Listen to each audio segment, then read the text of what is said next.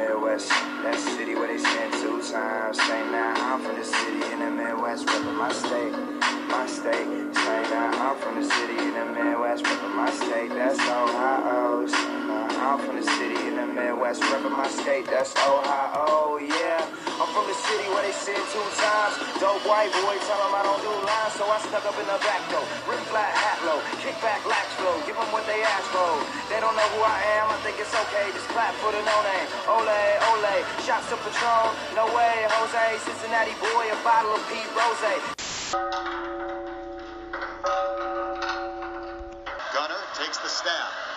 Stands and fires. He's got Chris Moore down the middle of the field. He's off to the races again. They are not going to catch Chris Moore, who is going to go 78 yards for another Cincinnati touchdown. Kilpatrick drives all the way to the basket. Lefty shot. Good. 4.3 seconds left in overtime. He takes the shotgun snap. Short drop. Looking. Fires down the middle of the field. Caught by Kelce. He's running away to the 30, the 20, the 10. It's a miracle. A touchdown for the Bearcats. Cumberland swerving into the lane. Great spin move. Right hand layup is uh, good.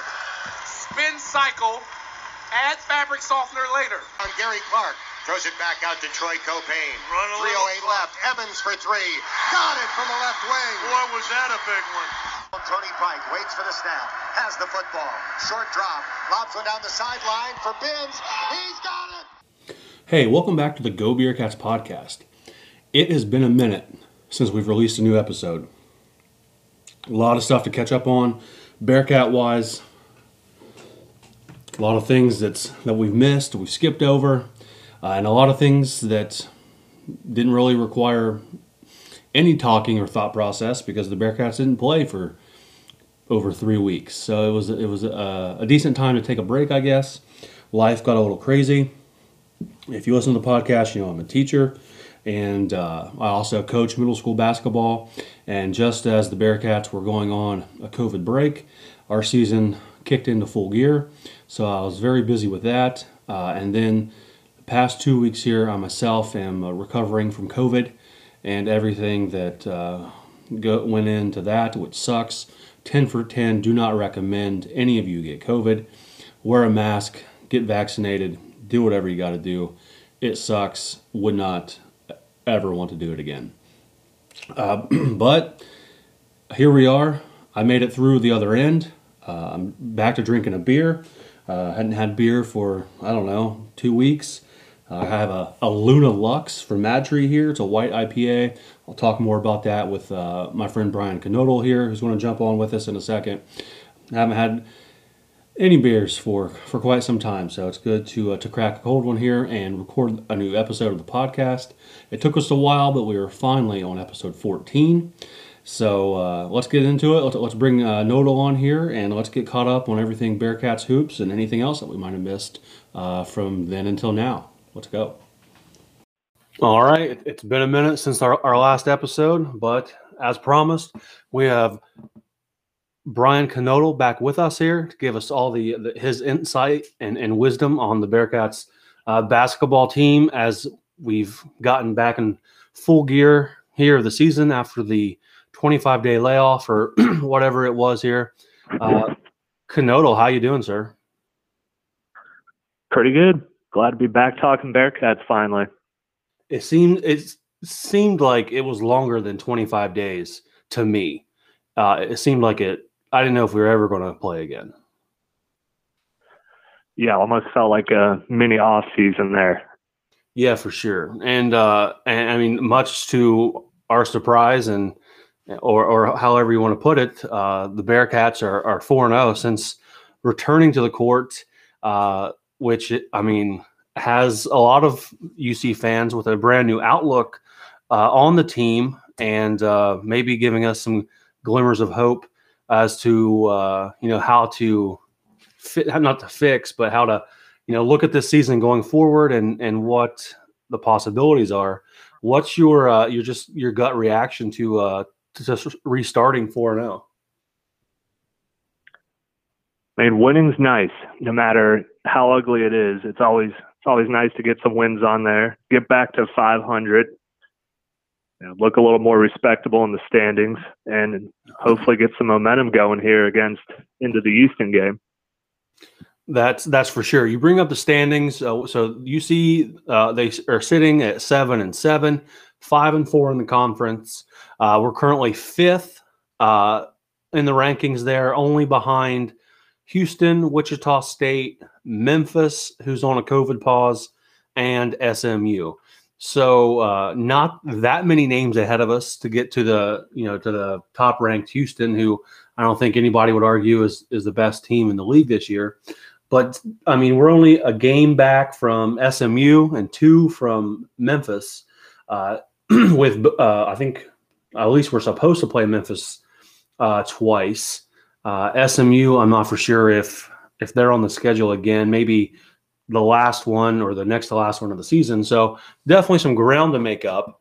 How, so are you are you still on the at least 500 train uh, as you were from the beginning of the season? Yep, sticking sticking to the story. They're going to be 500 or better end of the year. That seems like a much safer bet now than what it was the last time that we spoke. It's looking a little bit better.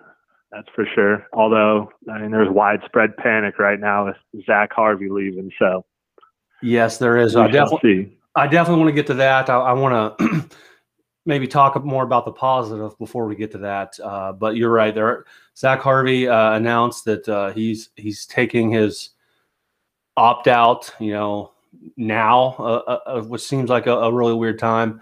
Uh, but we'll, get to we'll get to all that let's uh, let's talk about the first four games back here before we get to that, uh, because that is what has the fan base excited again. Uh, when we when we re- returned, uh, we we were at Temple where uh, David DeJulius fired off 26 points, and we started a walk on, uh, which had everyone's head spinning. I mean, it's what we talked about. It's what everyone was talking about. Uh, we come out and we beat Temple at Temple 63 to 60. Uh, any any thoughts on, on that specific game or or just thoughts on the return of the basketball team at that point? Uh, I mean, you finally saw the David DeJulius that we were all we all were hoping for going into the year. I mean, he played aggressive. Defense, offense just looked good all around. They were comparing him to Steve Logan. That was probably a tad much, but he definitely looked solid. I, I saw that on Twitter and I had to bite my lip because you know I'm I'm like president of the Steve Logan fan club uh, and have been since uh, like middle school. Uh, I did see that and I had uh, I thought that was a little much as well. But I'm glad to see Julius finally stepping up uh, and sort of being that that scoring point guard that we all thought we were going to get from the beginning of the season.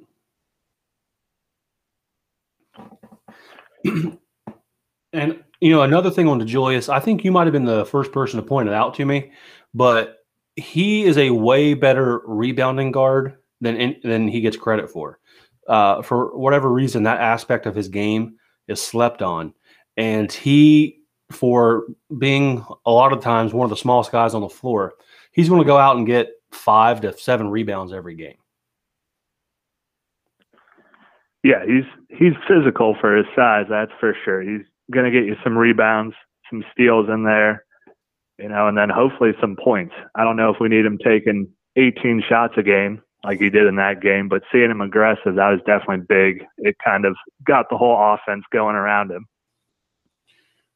For sure, and and that sort of, uh, I mean, the next game uh, we are in New Orleans at Tulane, uh, a 64-61 win, uh, where the high man that game was Williams with 20 points, uh, but it looked like DeJulius and some others they were aggressive again. They were uh, maybe a little more settled into it, and they had it. They've had uh they didn't have a walk on start this this game, and again and what's maybe it's becoming a trend now bearcats winning a close game going right down to the buzzer uh, yeah i mean not being able to shoot free throws down the stretch doesn't help you kind of pull away but winning close games you know is good i think for the team overall growing figuring out how to get W's at the end of the day. But yeah, Williams had a big game there. Uh, I feel like that was the game Eason also showed up. He didn't play much against Temple, but I feel like he had a decent game that game as well, if I'm remembering correctly. Uh, he uh, didn't he he made the layup with like 40 seconds left to uh, sort of seal the deal there at that in that Tulane game. Yeah. And then was that was that the game where Sam Martin finally made an appearance in the on the walk on squad? Got yeah, yeah, it was because I'm pretty sure Banks Banks definitely played that game, and I'm pretty sure you're right. Martin got minutes as well. He, I think he showed up uh, with at least an assist in, in the stat sheet. Yeah, had like an assist, then he came down and turned it over, and then got back on defense and drew a charge. So he was all over the place in his like two minutes. You're absolutely right. Yeah, that was that was a great year. I, I was try, trying to pull that up here. He played four minutes, one assist, one turnover, one personal foul, uh, and of course the the block or the or the charge. I mean, doesn't show up. But yeah, he he he made his presence known there uh, in the short four minute PT that he got. Yeah, spark plug. I needed him right there. So Spark that that's interesting that you that you have uh, or that you mentioned spark plug because uh, the the next game we're playing Temple again. Uh, which there's some, I mean, Jon Rothstein tweets out that college basketball scheduling is like a goat rodeo this year, which I'd have to say he's pretty spot on with that take.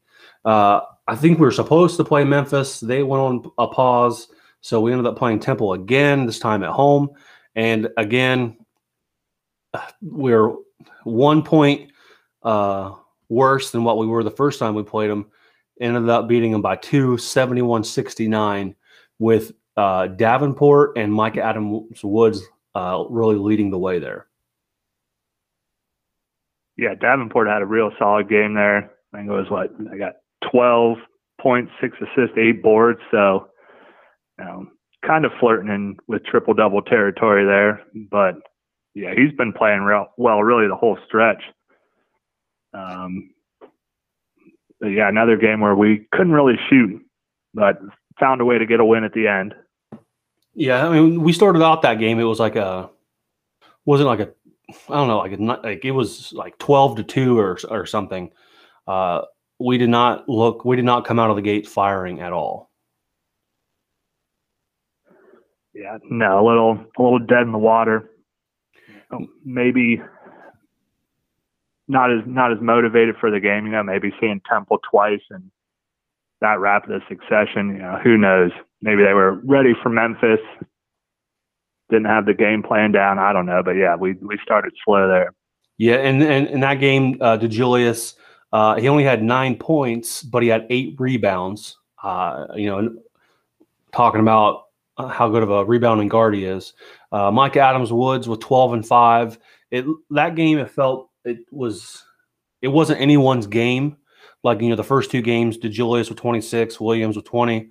Uh, that second Temple go around was uh, more of a, a, team effort, and I'd have to say that the next one, uh, the 69-68 win over Central Florida, was the same way. Yeah, yeah, just as much so. And you had Williams and DeJulius both with 14 in that one, and Mike Mika Adams Woods put up 13, I think it was. So definitely getting more balance there these last two, which is nice to see. We don't really have a, a traditional go-to guy, so you know, the more people getting involved, I think the better for us coming down the stretch. And that's something that we've talked about before, you and I, that we have, it seems like a lot of the same pieces to the puzzle this year, none of which are really the closer that we've had in previous years. So, I mean, do you think it's, I mean, th- is the winning recipe the, the 14, 14, and 13 from you know three guys, uh, or is it going to be the the 26 point nights that get us done, uh, you know, from one guy or the, or the next? I think it's more of the even distribution. You can't really count on DeJulius getting you 26 a game. I mean, Williams Williams should be getting up there around 20 a game, but you know he's going to need some help. His his game isn't well rounded enough to really take over. I don't think on a on a nightly basis. No, I don't think so. I don't think so either. So, I mean, you take the uh, the four wins here. We won all four of those games by a combined nine points. Uh, winning close games is awesome. Winning's awesome.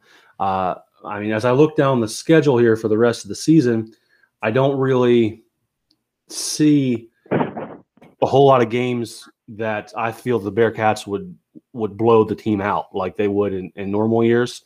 I would say the the three or the five point or less win is going to be, you know, the way of the future for the rest of the season. What do you think? Uh, yeah, I would I would agree with you there. We're not we're not good enough on either end to really run away from anybody. Our offense isn't isn't going to put up enough points, and our defense isn't quite as stout as some of the old school Bearcat defenses that might lock another team down to you know, 50 points in a game, and then even if you only score 65, you're still still got a decent sized victory on somebody. We're we're definitely going to be coming down the stretch with most of these teams. If we were going to blow anybody out, we we already played them. Yeah, for sure, for sure. Uh, you know, I mean, speaking of defense, you know, I did like to see last time we played uh, Central Florida uh, back in December. Uh, a guy that we talked about, that Mahan or, or Mahan, he he put up like 25 on us the first time, and we sort of held him in check uh, the other night, which I think is a good sign because he he had his way in the first game. Whatever he wanted, he got. Yeah, they they definitely weren't talking about him quite as much this time around, which was which was nice. Yeah, they I mean defenses looked a little bit better. I mean, efficiency wise, they haven't moved anywhere. I feel like we've actually fallen back in the official defensive efficiency rank, but I mean, they're doing enough to win right now, and that's the big thing. And I feel like nobody's really torched us. Granted, there aren't really any players on Temple or Tulane that are going to do that to you. So we'll get we'll get a better feel for it on Sunday. Sunday, one o'clock on ESPN. Uh, I believe that's the tip-off time. Last I checked. Uh, so we're not on ESPN Plus. That's I don't remember the last game that wasn't on the Plus. Uh, regular ESPN. So that should be interesting. Uh, give uh, Kevin Johnson a chance to uh, come up with uh, some more catchphrases other than his popular 100%, uh, which I, I feel as though I caught on to that like a lot earlier than a lot of people. And it drove me nuts from the beginning. And now, like, everyone on Twitter is on to it.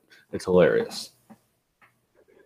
Yeah, he's he's dropping 100% about 15 times a game. I feel like at least normally. yeah, I think I, I, lost count around something like that uh, last game. Uh, but I don't know. We'll see. We'll see. Uh, we'll. See. I, I, hope that's a trend that we can can continue to uh, to monitor throughout the rest of the season. Uh, but let, us so what's any other thoughts from from the games uh, before I kind of want to talk about some individual uh, come ups here, a little a little uh, individual play. Uh, but before that, any other thoughts on on the games or any other aspects of them up until this point?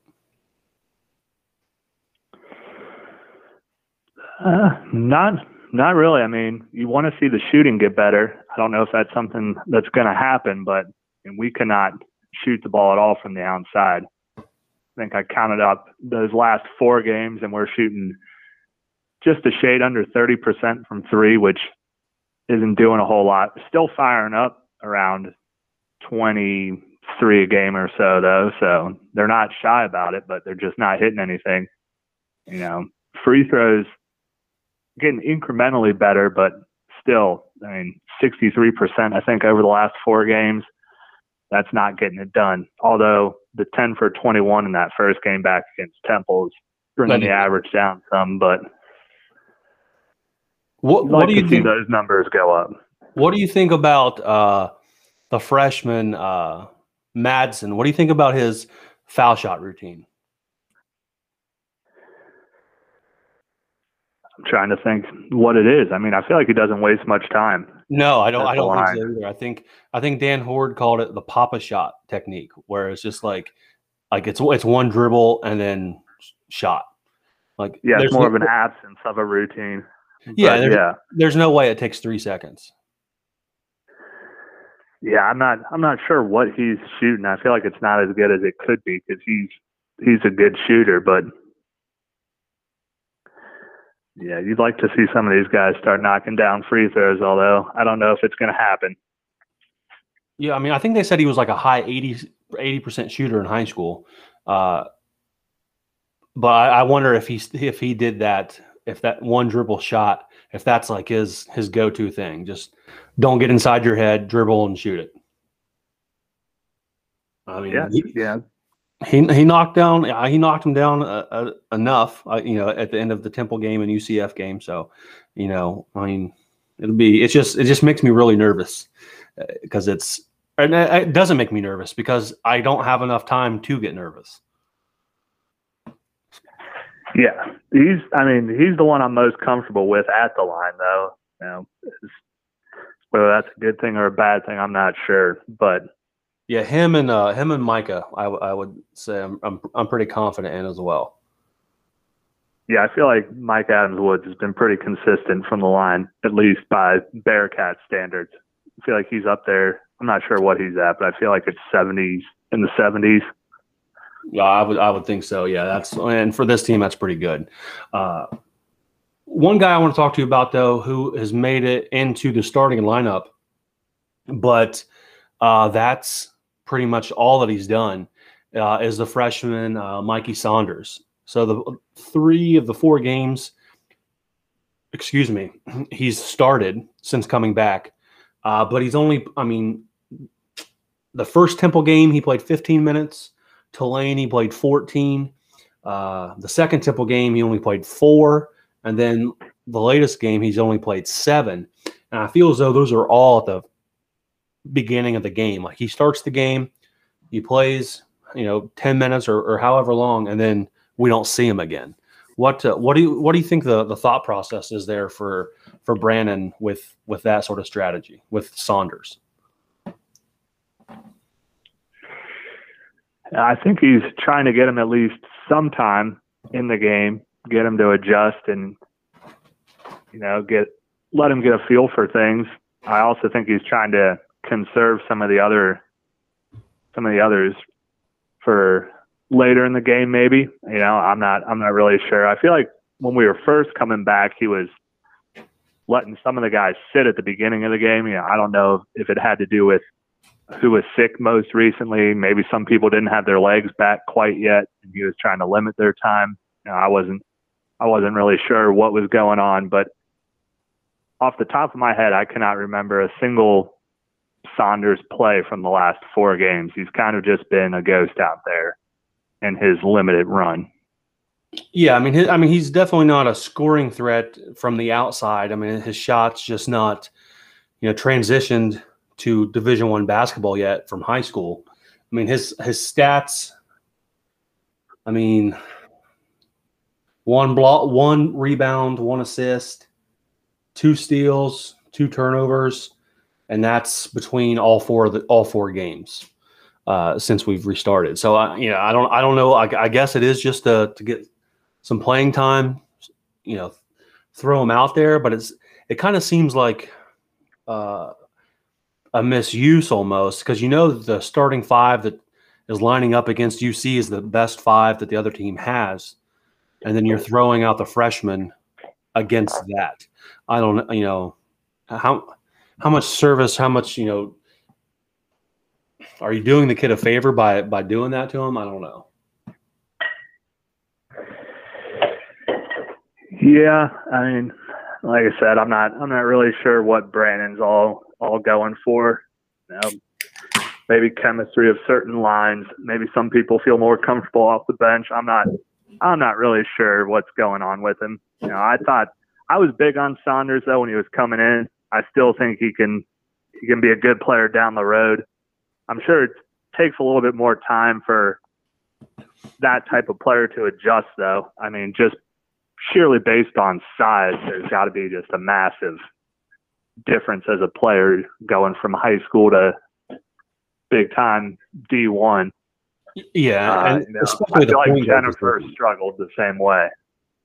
Yeah, for sure. Uh, I mean, the point guard position has to be like the toughest, if not one of the toughest positions to you know grow into, uh, especially as the freshman. So I don't know. I hopefully he, he finds a rhythm so we can get some more minutes at least. But something else to watch out for if, if he's going to stay in, in the starting lineup. Uh, as I uh, as you were talking there, I don't know if you heard, but I cracked a beer. Are you uh, are you going with with a Miller's tonight, or do you have something a little fancier? No, nothing nothing fancy in the fridge right now. So just the just the Millers. Nice. The game day beer. Game the game day beer, very nice. I'm drinking a uh, Luna Lux from MadTree. It's their white IPA. I've had it before, but this is the first time this season. Uh, I'm a big fan. One, because it's, I mean, my dog's name is in it, Luna. Uh, but I think as far as subsets of, of styles of beer, the white IPA might be my favorite IPA subset or sub style or whatever you want to call it. Uh, this was pretty pretty damn good beer as I open up another one. But I'm not sure if I've had many white IPAs. I don't really, if I have, I haven't really paid attention to that um, distinction. I can't you, really think of any off the top of my head, though. Do you like uh, Belgian beers? Not, not the biggest fan of Belgian beers. No, that I haven't be, got around to acquiring that taste yet. Might be why it's it's it's an IPA brewed with Belgian yeast, so that might be uh, why you're not well versed, but I would highly recommend it. Uh, West Side, I've had a, a, great one this season as well, and I drank a whole bunch of those. So, no, I don't think they're canning those anymore. So I've, I've moved on to the MadTree ones that I found. So, uh, anyway, uh, uh, moving on uh, from from the beer talk, we uh, so tell me who do you think as as the restart has happened here who is your your MVP of the team so far to that's that's helped get us over the this these four wins so far? It kind of feels like it's somebody different every night for the most part. I mean, I guess you would have to go to Julius has probably had the biggest impact overall. I would say. Okay, I'd probably agree with that. You know him, him and Williams, and then now, Mika Adams Woods though these last two games has probably been the uh, the most pleasant surprise though. He's, he's stepped up quite a bit. Let me throw this stat out for for, uh, for uh, Mika. Uh, so the his, the first eight games of the season uh, from the three point line, he shot twenty percent, five for twenty five, and in the last six games, including you know the four that that we've won, He's shooting 50%, 10 for 20.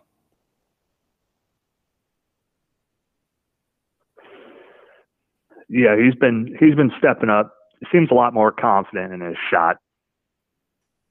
Yeah, he, I, I, definitely. I mean, I, I think, uh, especially was that yeah last game he, what he had like he had double digits, put up thirteen, uh, and the Temple game uh, he had twelve. But I I felt very comfortable with him shooting the ball, you know, at, with a decent shot. I was, I mean, I was very comfortable with him shooting the ball. It, almost, uh, especially last game, it felt if he shot it, it was going in. He had like what, three or four three pointers, I think. So uh, definitely hope the the strong shooting from Mika continues. And you know, Davenport, he's kind of been the constant all year. Uh, so if you have you know Davenport and then Mika going, you know, decent from the three point line, I like our chances a lot more going forward in in a lot of the games. Yeah, he's he's one of very few people that I have any confidence in when he when he pulls up from three. So it's nice to see him being more assertive out there. Uh, I'd like to get Madsen more looks also as we um, finish up the year, but we'll see what Brannen draws up for him. Yeah, same. I, I feel as though like like how if he doesn't shoot it, he doesn't get the get the shot off a lot of the time. Maybe he's looking to, to pass too much or something, but uh, I, I, definitely wouldn't mind more uh, Mason Madsen shots for sure.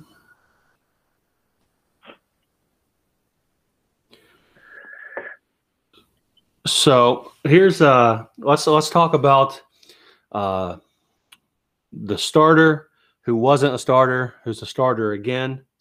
Uh, everyone's favorite center, Chris Vogt. Uh, so I, I, I, did some I ran some numbers on, on him as well. In the four games that, that uh, since we've been back, Vogt is averaging seven, four point eight, one and a half, two, and one. So points, seven, 4.8 rebounds, one and a half assists, two blocks, and just one turnover, which are all better than his season average. What do you what do you think about Chris Vogt's play so far as we've been back back in action? He's definitely looked better. Uh, seems much more uh, confident on the defensive end um, in terms of what his role is, just being a help side. A lot of help side defense, I feel like, in the last game, in terms of help side defense blocks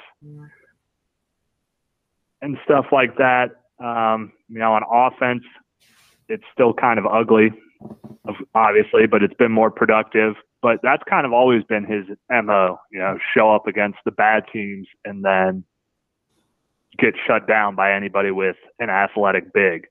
Yeah. So, I mean, I think Houston will be more telling, although they don't really have much size inside. So I think it's an opportunity for him to have a decent game against a, good team. But we shall see.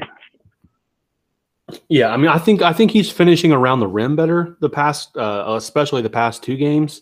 Uh, he's he's finishing better. He's, I mean, he's looking uh, to play better help side defense. I think uh, in the Temple game, he had like six or, or seven blocks, which, I mean, a lot of the times, if you're blocking that many shots, it's because you're playing help side defense in the paint.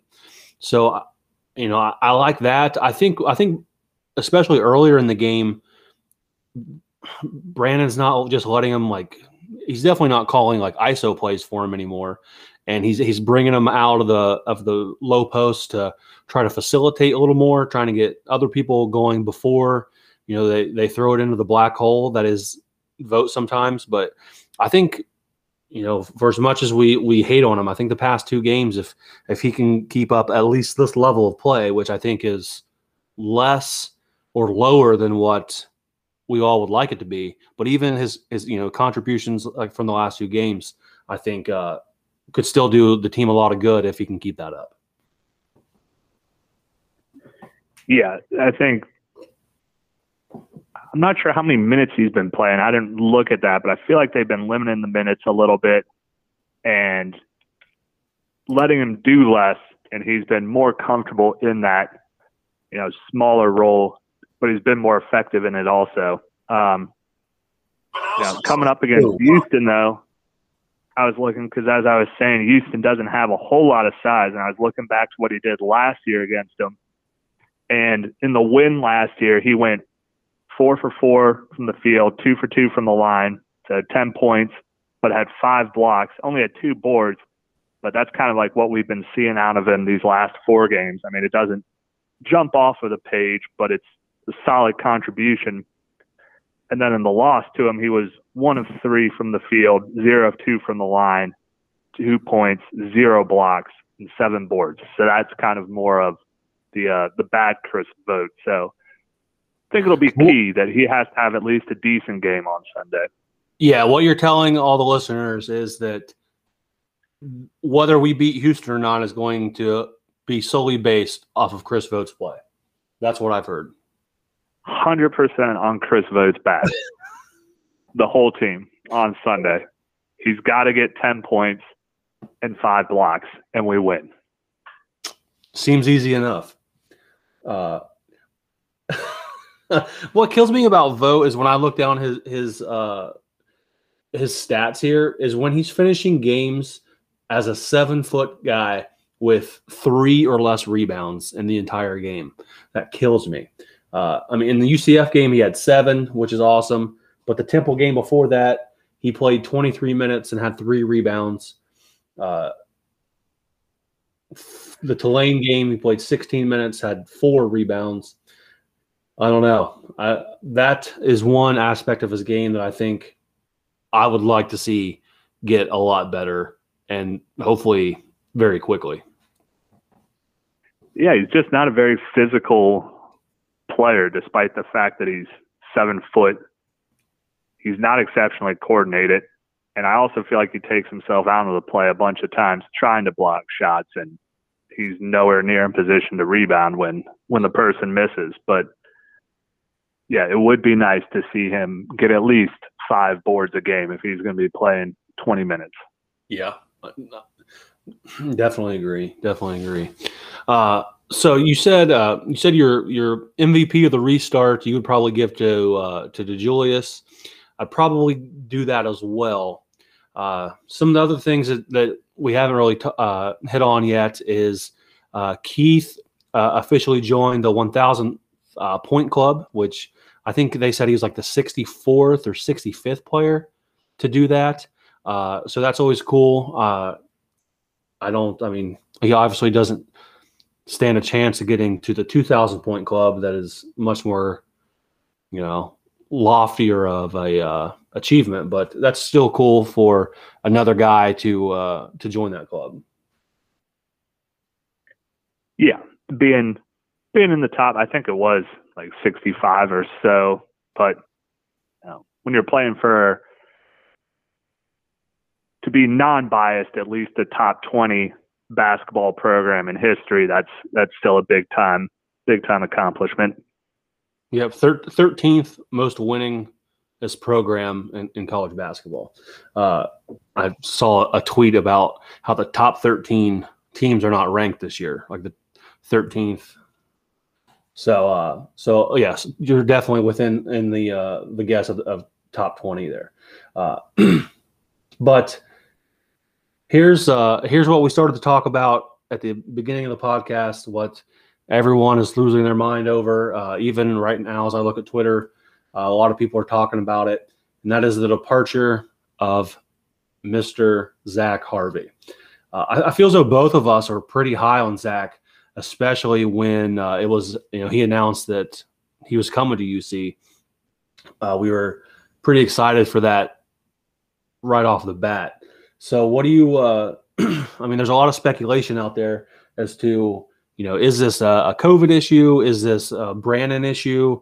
You know, there's a list of players that that have departed uh, in the past two years. Uh, I mean, what, what what's your instant reaction to to Harvey opting out for the rest of the season and probably not coming back to the program. Yeah, I and he hasn't said he's not coming back yet, but we'll just assume that that's the case because that's what the you know, quote unquote insiders seem to be saying right now. Um, I'm not really panicking about it. I was I was high on him coming in. Anytime we get a four star recruit, it's big news. Um, but he just never really seemed to fit in, never really seemed comfortable in his role, uh, wasn't utilized a whole lot. And so, him kind of, you know, I don't know if he's using COVID as kind of an excuse to quietly get out of town or if it really was COVID that kind of soured him on on the season. You know, either way, I'm not I'm not really panicking. I feel like half the four star recruits in my lifetime have have left the program because it just didn't work out for them. So it's it's not really a new story. I'm not sure why people are treating it like it is. I guess because there's been so many minor players that have left also along with him. Um, people are losing their minds thinking Brannen can't retain players. Uh, I'm not I'm not anywhere near as negative as a lot of people are. Which which is a, a refreshing take for you, I feel, or at least people wouldn't guess that that are that are close to you here. Um, so you, you mentioned the other players. So uh, Jay Sorolla from last year, he was the other other seven footer. He's the guy that uh, that sold his Mini Cooper and moved to Italy or, or wherever the hell he went back. Wasn't it Spain? Spain, sure. We'll, we'll say Spain. Uh, so he sold the Mini Cooper and went to Spain. Uh, you had Moore, who left. Uh, Rapp, who who left after seven games this season. Uh, Madsen, the other Madsen brother, opted out. Uh, Mamadou was in, then he was out, and now he's back again, but he's not seeing a whole lot of minutes. Uh, and then now Harvey. So, well, I think what the what the uh, panic is on Twitter is if you take that trend or, and that that was the players, and you add in the fact that we do not have any recruits for next season yet. Uh, I don't know, you know, people are trying to read the tea leaves or the writing on the walls to figure out, you know, what exactly is going on inside, you know, the relationships with the players and then, you know, re- relationships with the recruits. So you're you're not ready to press the panic button yet. No, not at all. Uh, I mean, decent amount of those the people that left were Cronin guys, and you know that's understandable that you don't want to play in a different system for a different coach. And then I mean, most of the other people are are transfers that you know maybe you know if I'm Rapp, you're a grad transfer, it's not working out. It's a COVID season. You know, I don't know if I'd want to stick around either. It's not like he's going NBA next year or anything like that. You know, get out of the United States, get a jump on on your international career. I don't think that's a bad decision on his part. It's not like he's a building block or anything like that going forward. Um, Harvey's really the only one you could make an argument that that's a high school guy that Brannen brought in was supposed to be, at least you'd figure, a building block. So, I mean, he's been the only one that's been semi surprising. Um, but like I said, I'm not hitting the panic button. Yeah, and then I mean, if you remember when uh when they were bringing Harvey in, like they made a big deal about it because you know they uh he had some some issues with the with the law or or a court case or, or something, and uh they were they made a you know a big deal about like setting up this plan for his success, you know, and making sure something like that didn't happen again. And now it's like that whole thing is like completely forgotten about. It seems like I feel as though it Harvey would have to, you know, take that into consideration.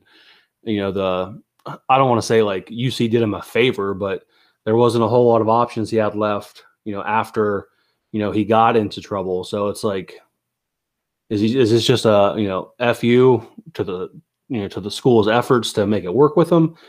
I don't know. It's just something that uh that you know I, I've thought about since learning yesterday that he's he's stepping away.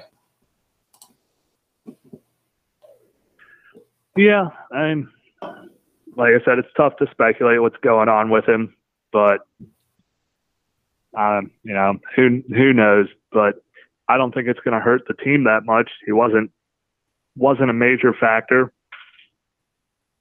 Um, yeah, like I said, I'm not I'm not overly worried about retaining players. Not having any recruits next year is a is a different story, but we'll see what happens with that. Still, still think we got time to to right that ship for the for the recruits. I mean, you would hope so. Yeah, I would hope so too. But yeah, it's I mean, it's weird that we don't even have one.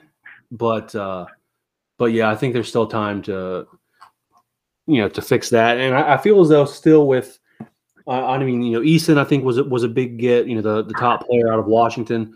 You know, he was a big get for Brannen, but I mean, he's still, you know, next, you know, going into his third season next season. I would still look for him to rely on the transfer portal, uh, especially with that continuing to grow at an insane rate every season.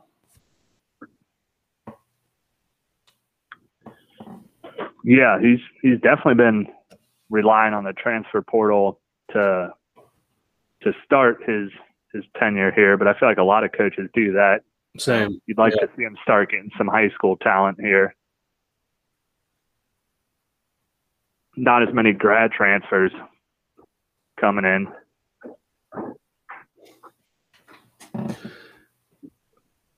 So we have so we have Houston uh, coming up on, on Sunday at one o'clock. Uh, after uh, that, I mean, who knows what will happen to the schedule uh, between now and then? Uh, you know, we're supposed to make up some games between Memphis.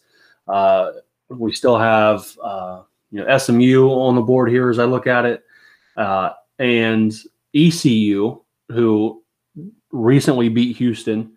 So it's not like the rest of these are, are gimmies, you know, the rest of the way. It, you, who, what's your guess going to be for, you know, the, who's going, will DeJulius continue to be the MVP of the second half of the season, or do you, you look for uh, someone else to, to carry us the rest of the way? You'd like to see Williams step up in the bigger games and be and be the go-to guy. Um, Julius isn't isn't as dynamic of a of a playmaker as Williams is. So you, I would like to see Williams sc- score more coming down the stretch.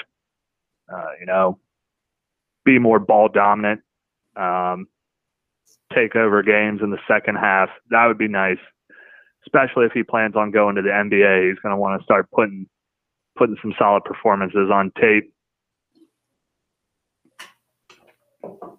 Yeah, I, I would like to see that as well. I mean, this far in, I don't know if we're going to get to see that this year. Uh, but you know, I mean, other than than Williams, I would say, I mean, Davenport. Uh, he's been the the constant all season. I hope that continues as well. Uh, I, I think uh, you know he's he's like the, the high energy guy on the team, and uh, would probably definitely be even better with a, with a crowd around him uh, at home. Uh, so I'm, I'm gonna go, I'm gonna throw out I'm gonna throw out Davenport for uh, for the MVP the rest of the way, even though we still have a lot of basketball left. Just something that uh, that I'll continue to watch on watch every game to see if if he's still uh, you know making the the local recruits proud. Yeah, he's been solid all year. I mean, if you had to pick out uh, an MVP for the season up to this point, Davenport would have to be in the running, just in terms of his all-around contributions. Uh, coming down the stretch, though, you want I'd want to see.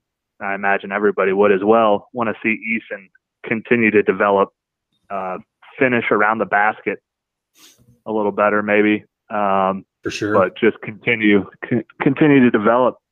I wouldn't mind if if we see him putting up some double doubles here coming down the stretch. That'd be nice. Yeah, I feel as though his his minutes have taken a dip here since the return. Uh, I, of course, stupid internet is not working. Here we go. Trying to pull it up just to see what his his minutes. Yeah, so the second Temple game he only played seven minutes. Uh, the Central Florida game only ten.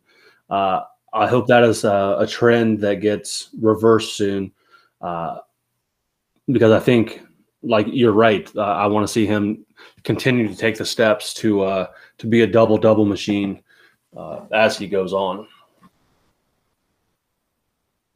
Yeah, he definitely seems to have the ability to do that. It's I think it's just adjusting to this level, and yeah, I'd like to see him get some more minutes, get the opportunity to do that. Although you know, with Dew returning, he kind of plays the same type of role. So any minutes he's he's getting are going to affect Eason. You got to figure, but I'd like to see both of them out there more. For sure. All right, Knodle. Let's wind this down with a final question here. All right. We'll we'll, we'll Does send, Giroux bite anybody? say it again. Does Giroux bite anybody this time around? If so, who? Oh, I you know I completely I that was not the question, but that that's fine. I'm going to say he if Mamadou plays major minutes, I'm going to say the the chances of another biting skyrocket. I think Williams claimed he got bit too, although that wasn't as as obvious on tape. But I, if I remember correctly, both of them claimed to have been bitten by Giroux last year. How bizarre was that? I remember watching. I remember the coach, or what's his name, uh, the coach for for Houston. After the the game, he said that absolutely did not happen. That was not a part of ba- uh, our basketball culture, and went on the spiel. and then they showed him the video, and he's like, "Oh yeah, I'm sorry." yeah, that was that was pretty absurd. I mean, can only really compare it to maybe Grayson Allen's, you know, tripping incidents back in the day on, on the NBA level. Of course, you had Draymond slapping people in the nuts a few years ago, but and yeah, it was that was bizarre. Luis Suarez, if you want to cross over sports to soccer, that's the direct comparison, just biting people. But yeah, I'm not sure. I can't imagine just thinking I'm going to go ahead and just bite this guy in the middle of a basketball game. But I guess that's how they do it in Houston. Hey, what, what you, sometimes you know you got to do what you got to do. I guess. Uh, is yeah. is the, the game this Sunday? Is it at home? Is it in Cincinnati? Uh, you know that is a good question. I'm not even paying attention to that stuff anymore. It's not like I'm going to be there. Well, the only reason I asked is all around Clifton is the Texas blackouts. So I don't know if that's affected Houston uh, in any way, shape, or form. Uh, that's yeah, that's a good question. I'm not sure. I I forget if we are home or away. But uh, no, I, in Houston. Yeah, was that switched last second? I feel uh, like you, that was switched last second. That yeah, was that was, that was another, thing, uh, another thing people were making a big deal out of. It was supposed to be at UC, and whatever bullshit reason they did switch it, but I don't know how. You know the the rolling power outages is going to affect that. So hopefully they got some uh, generators there in the uh, in the gym. Yeah, or just you know playing with the power out can do that. Also, real old school feel to it. It's one o'clock. It doesn't matter. Uh, yeah, I feel as though if you're not if you're playing if you're not playing with power, the chances of another biting in the dark go way up again. So definitely need to find some lights down there. Yeah.